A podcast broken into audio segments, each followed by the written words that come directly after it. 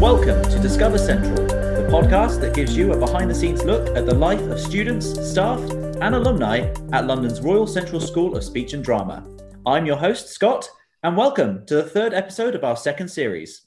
On today's episode, we'll be speaking with Aisha Tashkiran, a senior lecturer at Central and the co course leader for the MA MFA Movement Directing and Teaching course. Joining Aisha will be alumna Christina Fulcher, who graduated from the MFA course in 2019. We'll also be speaking with Central's Students' Union Disability and Dyslexia Officer, Daniela Faircloth. First up, I would like to introduce Aisha Tashkiran, who is a movement director, teacher, and researcher in the field of movement in theatre. Her movement work aims to free and empower the actor through motion, imagination, and emotion. Through her work and research, she acts as an advocate for the field of movement direction and creates links between directors, actors, and movement directors. Aisha is the co founder of the first professional network for movement directors in the UK, a fellow of the Higher Education Academy, and an associate artist of the Royal Shakespeare Company. Christina Fulcher graduated from the MA MFA Movement Directing and Teaching course in 2019. She is a movement director, choreographer, and teacher from California, based in London, where she works across theatre, dance, musical theatre, and opera. Having trained as a dancer, Christina performed with the American Ballet Theatre and the Joffrey Ballet. Her current research is on actor embodiment and inclusive movement direction. Hi, Aisha and Christina. Welcome and thanks for speaking with us. Hi, Scott. Hi, Christina. Hi. Hello, hello.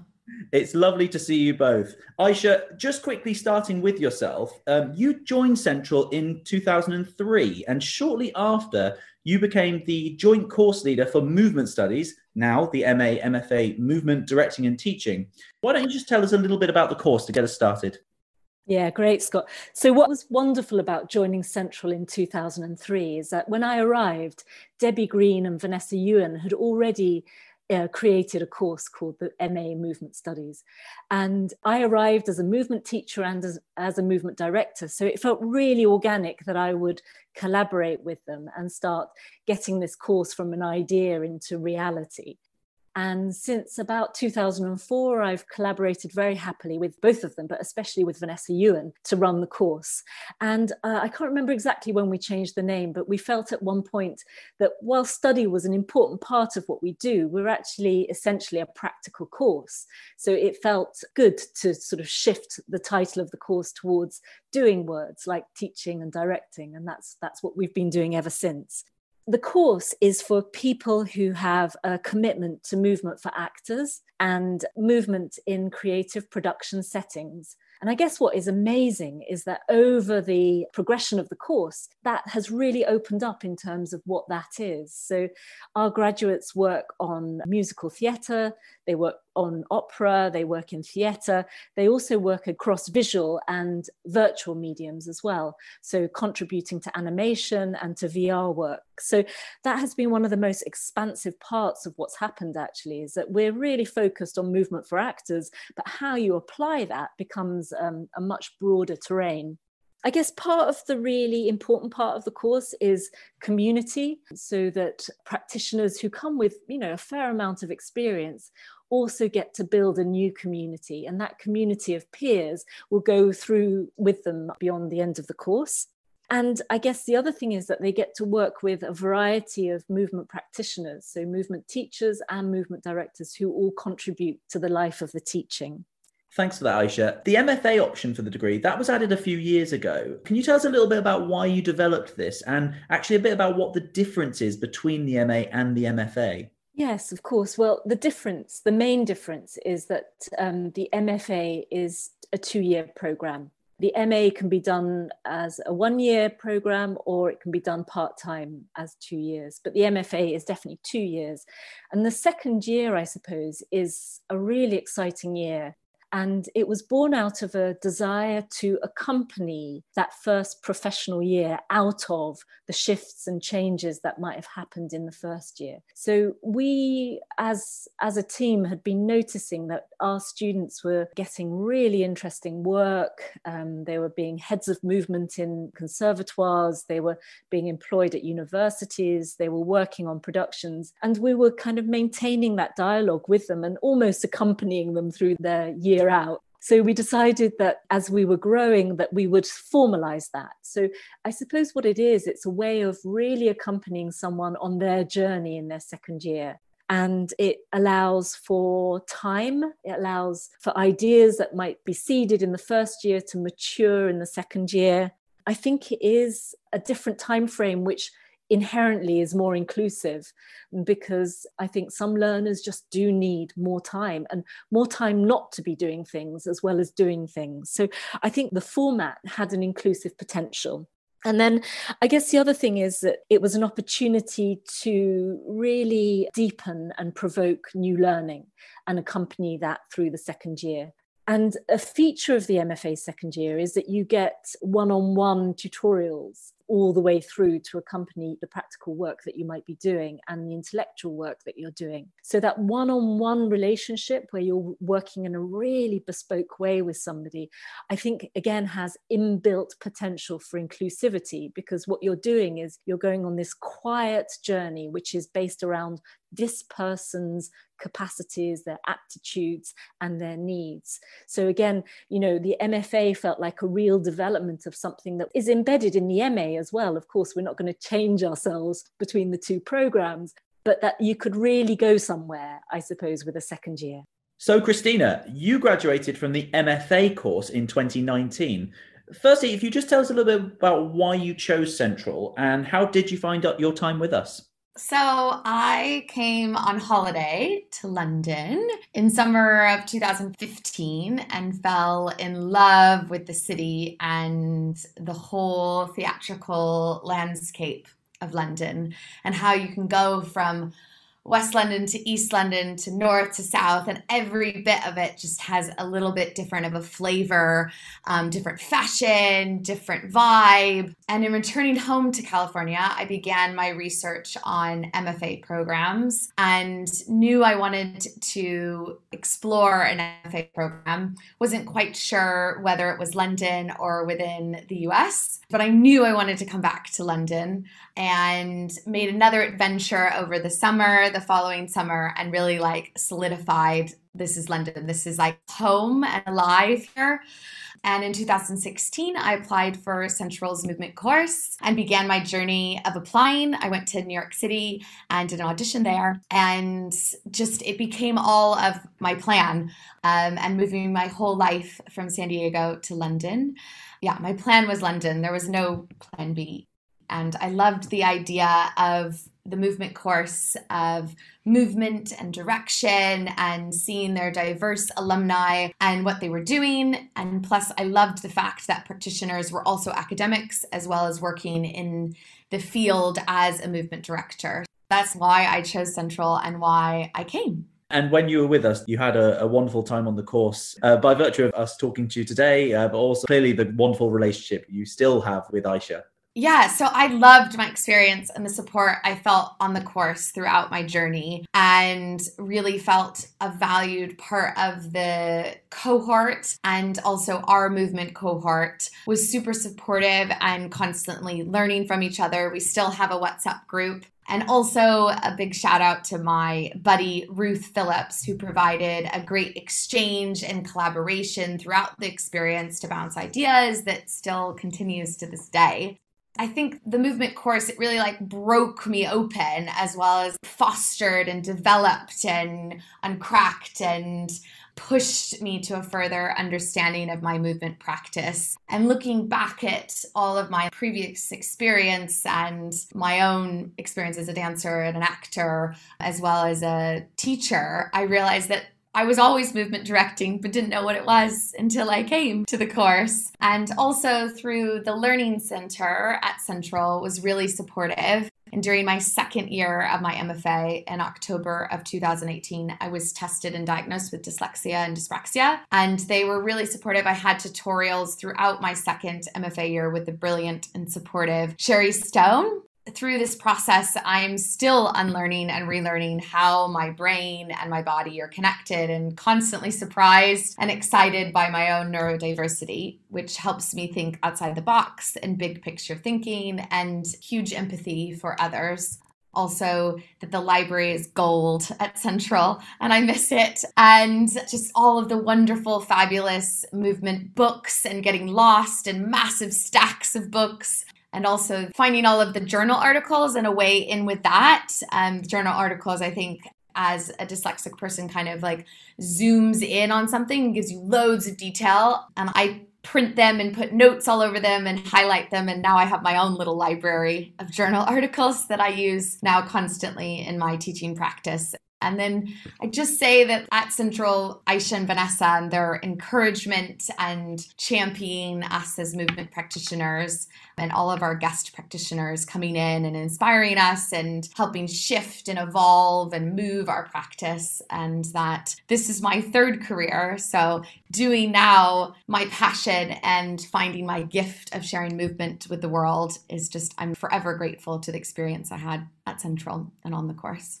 That's so lovely to hear. And you actually you mentioned your second year, the MFA year. And I know that within that you focused quite heavily on inclusivity in movement direction. Can you tell us a little bit more about that work? Yes, I'm really very passionate about inclusive practice and the inclusion of disabled and non disabled actors, singers performing, working together on a project and building on everyone's lived experience and their own embodiment makes for a richer, vibrant, sparkly, collaborative process to develop characters within a diverse world.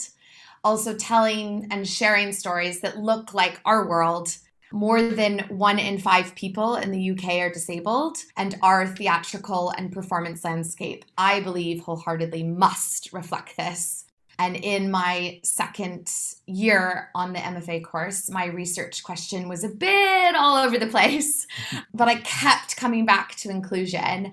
And this research, it's always been, I guess, a part of my practice, but I hadn't really like unpicked it. I'd started the research originally as a group project on the performing research unit, but there was still so much more to discover. And on this journey of the second year, I had a brilliant attachment as assistant choreographer to Anna Morrissey on the West End transfer of Amelia, I really, within that process, began to discover and find my way with inclusive movement direction and how important, challenging, difficult, and rewarding that is. And also, a part of this research within my second year, I completed a series of workshops at Central with Central students looking at actor movement. And then also abroad, I facilitated some workshops in Athens as well as in Singapore. And within this research, I discovered and formulated a model I call PIT, which stands for Planning, Improvisation, and Time as defined by Laban and sudden and Sustained.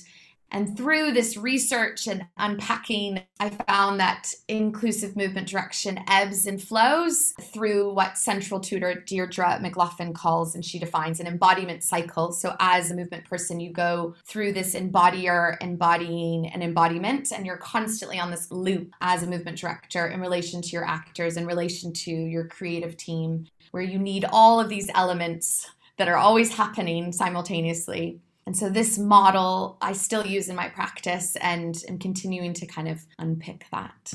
What do you think that this work that you focus on in that MFA, and what has that meant for you and your work since graduating?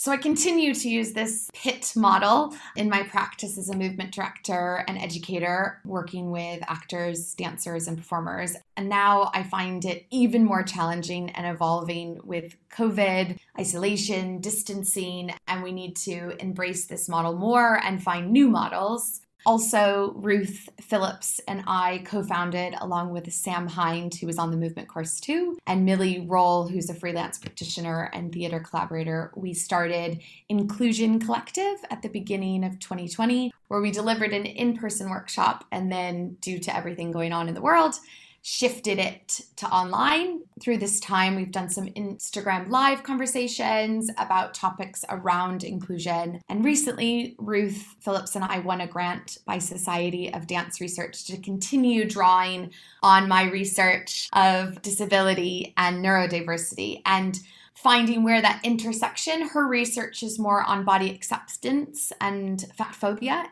and how do these move and evolve within and how there's lots of different parts within inclusive practice within actor movement training and how we can evolve rehearsal spaces to create new narratives and research possibilities. And we're hoping fingers crossed to share this research possibly at a postponed movement symposium about why movement matters. Ruth and I co teach together in trainings, and we check in weekly, if not daily, about practice, keeping the conversation really alive, I think, in inclusion. And if we encourage each other and accept that there's enough for all of us to go around. And so, why not champion each other and shout out about inclusion and movement practice to kind of evolve and move and empower each other Absolutely. And congratulations on the research grant. And we look forward to hearing much more about the research in due course. But thank you ever so much for that.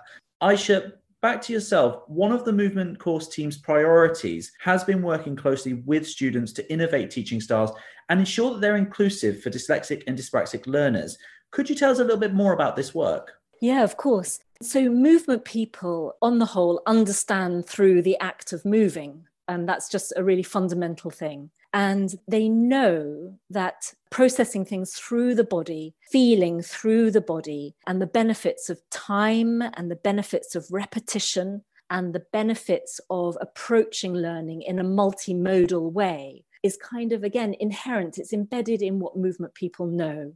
So we're really lucky in that every movement student who comes on the course starts with that base, and we all share that. I guess what is potentially different is that there are going to be other kinds of learning challenges on the MA or the MFA.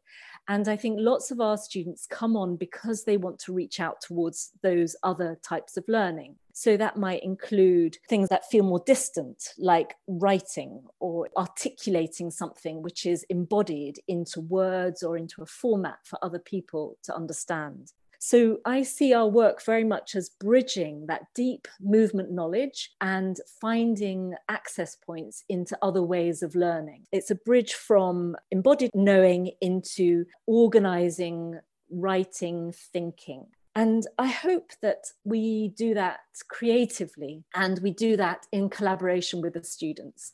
So, you know, it's such a gift to have 12 or 14 pedagogues in the room because you can ask a question and that question just spins out into reality, really. So, one of the wonderful things is that when you've got diverse learners, if you ask a question about diversity, or if you ask a question about widening participation, or if you ask a question about inclusion, that gets picked up and that becomes the subject matter for investigation. I think one of the things that we've been quite careful to do, and this really emerged out of the MFA the year before Christina did it, which is that we do go on learning journeys with our students. So once you get to know uh, somebody's learning style and you really get to sort of see what their aptitudes are and where their creative strengths are, you can then start tailoring what you ask of them to meet that. And I think that is an absolutely essential component. And what's really clever about that is if you can do that in a teaching environment, it's really easy to do that in a movement direction environment. So you're kind of practicing the same thing in two different environments. So the year before Christina, we had an MFA student who'd had, I can safely say, quite negative previous learning experiences. That's like a rag to a bull to me, really, which is okay, we're going to turn that negativity around and we're going to really listen to your aptitudes. And we devised all sorts of ways of working. Short tutorials that happened weekly, we created a sort of movement tutorial as well. So instead of sitting and talking, the student would lay out their images and their working journal in the space so that you could walk around the space with them and they could articulate their thinking because they were looking at their own drawings or they're looking at uh, something spatially And of course, the moment that you're standing up means that you can also be moving. So if there's a moment that you need to galvanize your body to understand, you can then use your body rather than feeling constrained to be sitting in a seat. So this sort of quasi studio based tutorial was something that we invented um, with the student. And it was, it was a real discovery. And then out of that, I realized that one of the things that we hadn't done on the MFA is that we hadn't put this more kind of plural, multimodal aspect into the assessment. So I got very busy that year and started rewriting um, how you can submit the MFA platform. It used to be a written artifact, and Christina, you know, really did such an amazing job at molding her practice and her thinking into the written artifact. We've now opened that up, so you are also able to submit your MFA as a portfolio multimodality has always been part of the MA, but we hadn't quite applied it to the MFA. And now we've applied it to the MFA. So this year's group are going to do this amazing kind of pioneering thing with us, which is they will be the first group to do this multimodal portfolio option. And again, that allows people to put their practice at the center of the way that they explore and expose ideas about the practice. Uh, we use notebooks quite a lot. We use mind maps, we use recordings, we use video extracts. So, all of that has become part of the toolkit of how we're working as movers. So, to embed that in the actual assessment points, I think has been really great. I guess the other thing I'd like to say as well is that as a team, we are only as good as the people we collaborate with. And our collaboration with our students and our guidance of our students is also us developing and our collaboration with our, our colleagues who support dyslexic and dyspraxic learners at Central is absolutely fundamental to what we do. So we're always in this kind of relationship, I suppose, this triangular relationship where we're all working to the same ends, but with slightly different focuses. I think we are definitely developing really great practices around dyslexic and dyspraxic learners. And each year, as we encounter different students with different needs and different articulations, I think we're getting really good at being able to have those conversations earlier, to really put the student at the center of that conversation so that they are able to express the things that are trickier for them and the things that are really creative. Because I guess there's something that Christina just said, which is so important that neurodiversity, if you flip it around and don't see it as problematic and see see it as enormously creative and almost like a privileged position in a way to be able to be an artist in movement, then you start to really see how you can work with it creatively. And I think that is part of our future development, I think, is to put in place strategies which really enable learning and creativity. I've read a statistic that there is a, a, very large percentage of learners, especially in the creative arts, who are neurodiverse, who do uh, have dyslexia or dyspraxia, but also a number of our staff at Central as well. And I was going to ask, do you think that uh, this has had an impact on the way in which we work with dyslexic and dyspraxic students at Central?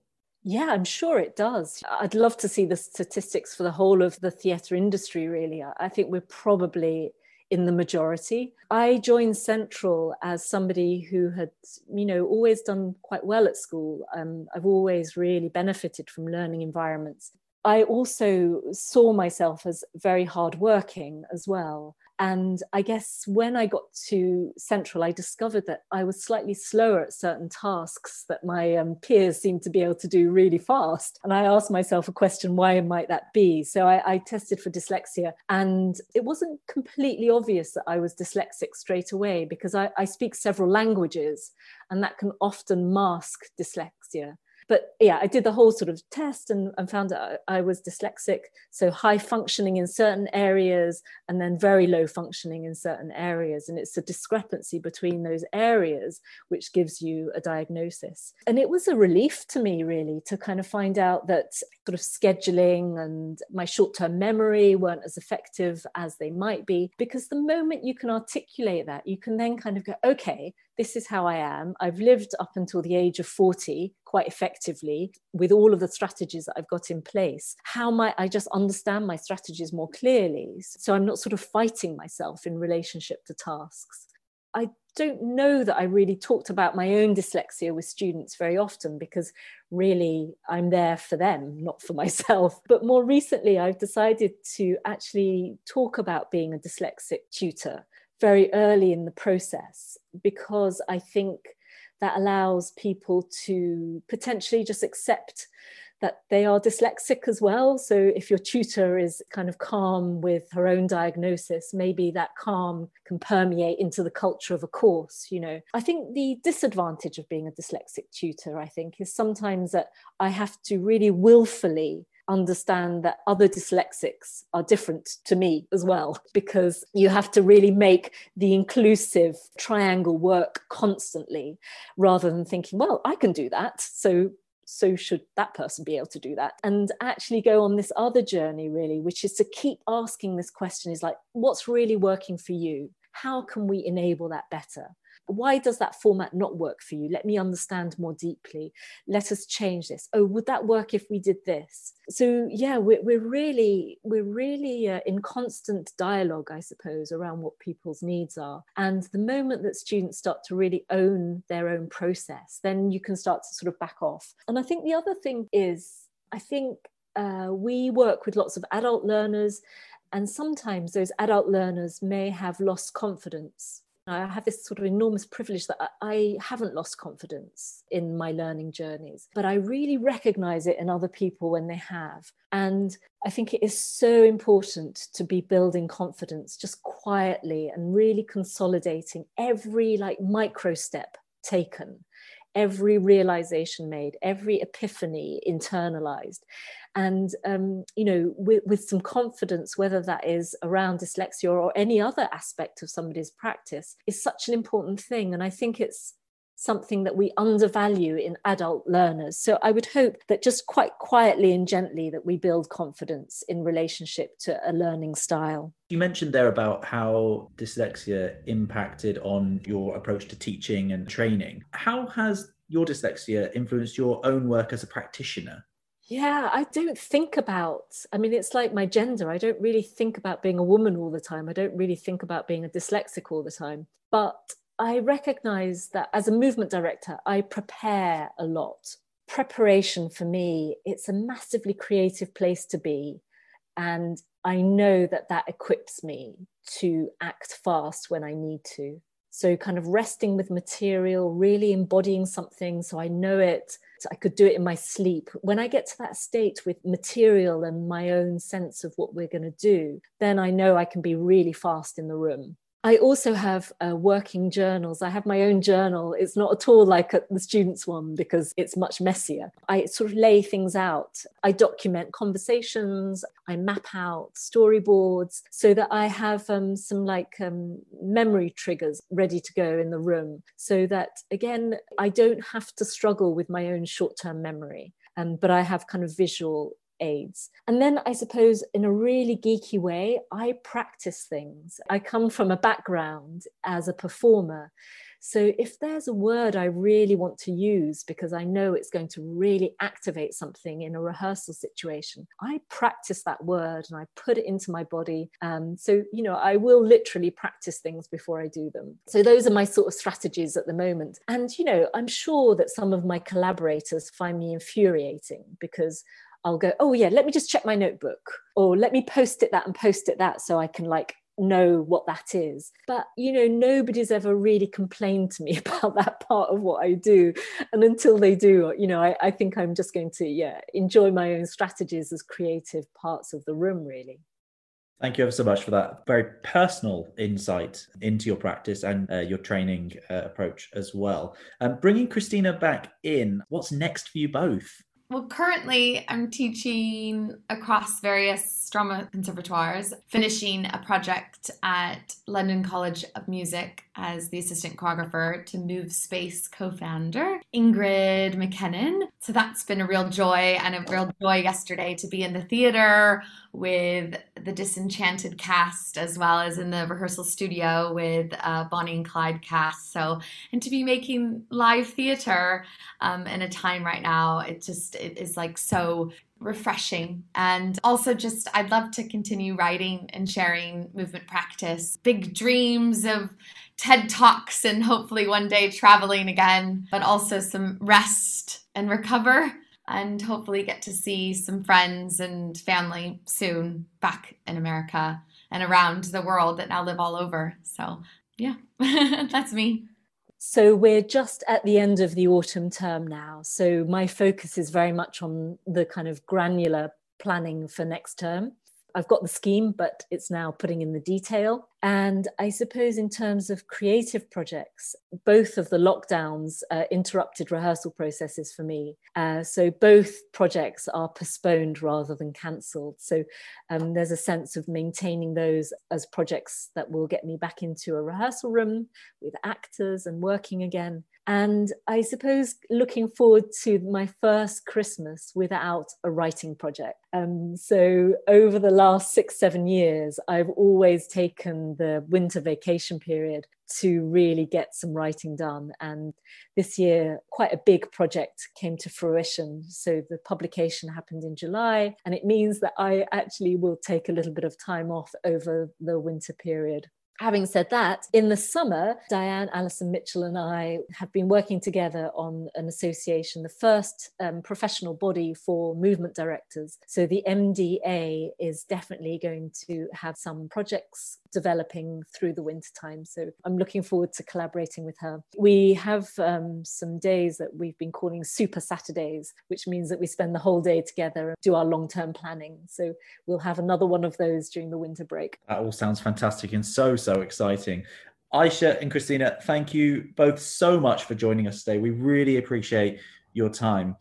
During our conversations, we discussed work being undertaken to support dyslexic and dyspraxic learners on the MA MFA Movement Directing and Teaching course. I'm now very pleased to introduce you to the Student Union's Disability and Dyslexia Officer, Daniela Faircloth, who has more information on the support available to all of our central students and why she's so passionate about her role with the SU. Hello, my name is Daniela Faircloth. My pronouns are she, her, and I am the Disability and Dyslexia Officer on the Central Student Union. I'm really passionate about this role as I went through most of my life unaware that I was dyslexic and I spent a lot of time thinking that I was stupid. I was aware that I had to do so much more work than other students in my year group a lot more reading, it took longer for me to understand things. And I was one of those students that fell through the net. So it wasn't until I got to Central and Tanya, that runs the Disability and Dyslexia Service, handed me a quiz and said, if you think you could be dyslexic or dyspraxic, fill out this quiz. And it was through this non intrusive method of the quiz that I realised I was dyslexic and everything sort of fell into place in my head. I became so much kinder to myself and found methods around my study that I would never have found had I not got my diagnosis and my report. So, the main passion and drive around me becoming officer is around supporting students that either have their diagnosis and want more accessible documents or support through their studies, but more importantly, the students that are yet to get their diagnosis. I want to improve the access of the building. There's more updates that will come on this working with the senior management at the moment to make emails, documents that little bit more friendly across the board and to work with students to help them get their diagnosis, get their diagnostic, and if they can't afford it, how can we work with the central system so that students aren't falling through the net? That's essentially my work in the student union at the moment. When you care so deeply about something, it's hard to not let it get the better of you sometimes. So I'm really lucky that I've got Parker, who is always, always open to talking, and Tanya and the DDS team that are there for me. And whatever idea I throw at them, they back. We're all incredibly supportive of one another. Um, so I'm just, I'm really honoured and super happy to be in the role. If any students want to get in touch with me, my um, email is su dash disabilities at cssd.ac.uk. And if you want an informal mode of contact, my Instagram handle is cssd underscore disability dyslexia officer. And my inbox is literally always, always open. Not all disabilities are visible. So even if it's anxiety around learning, the mental health side of things, because there are, you know, we all get anxieties around around certain things, especially neurodiversities and disabilities, then absolutely come to me, speak to me we can go for a socially distanced cup of tea. Absolutely, any any of that is good for me. So thank you. Thank you, Daniela. And thank you for joining us for this episode of Discover Central. We hope you'll join us for our next episode. But for now, from all of us at Central, take care and we'll see you next time.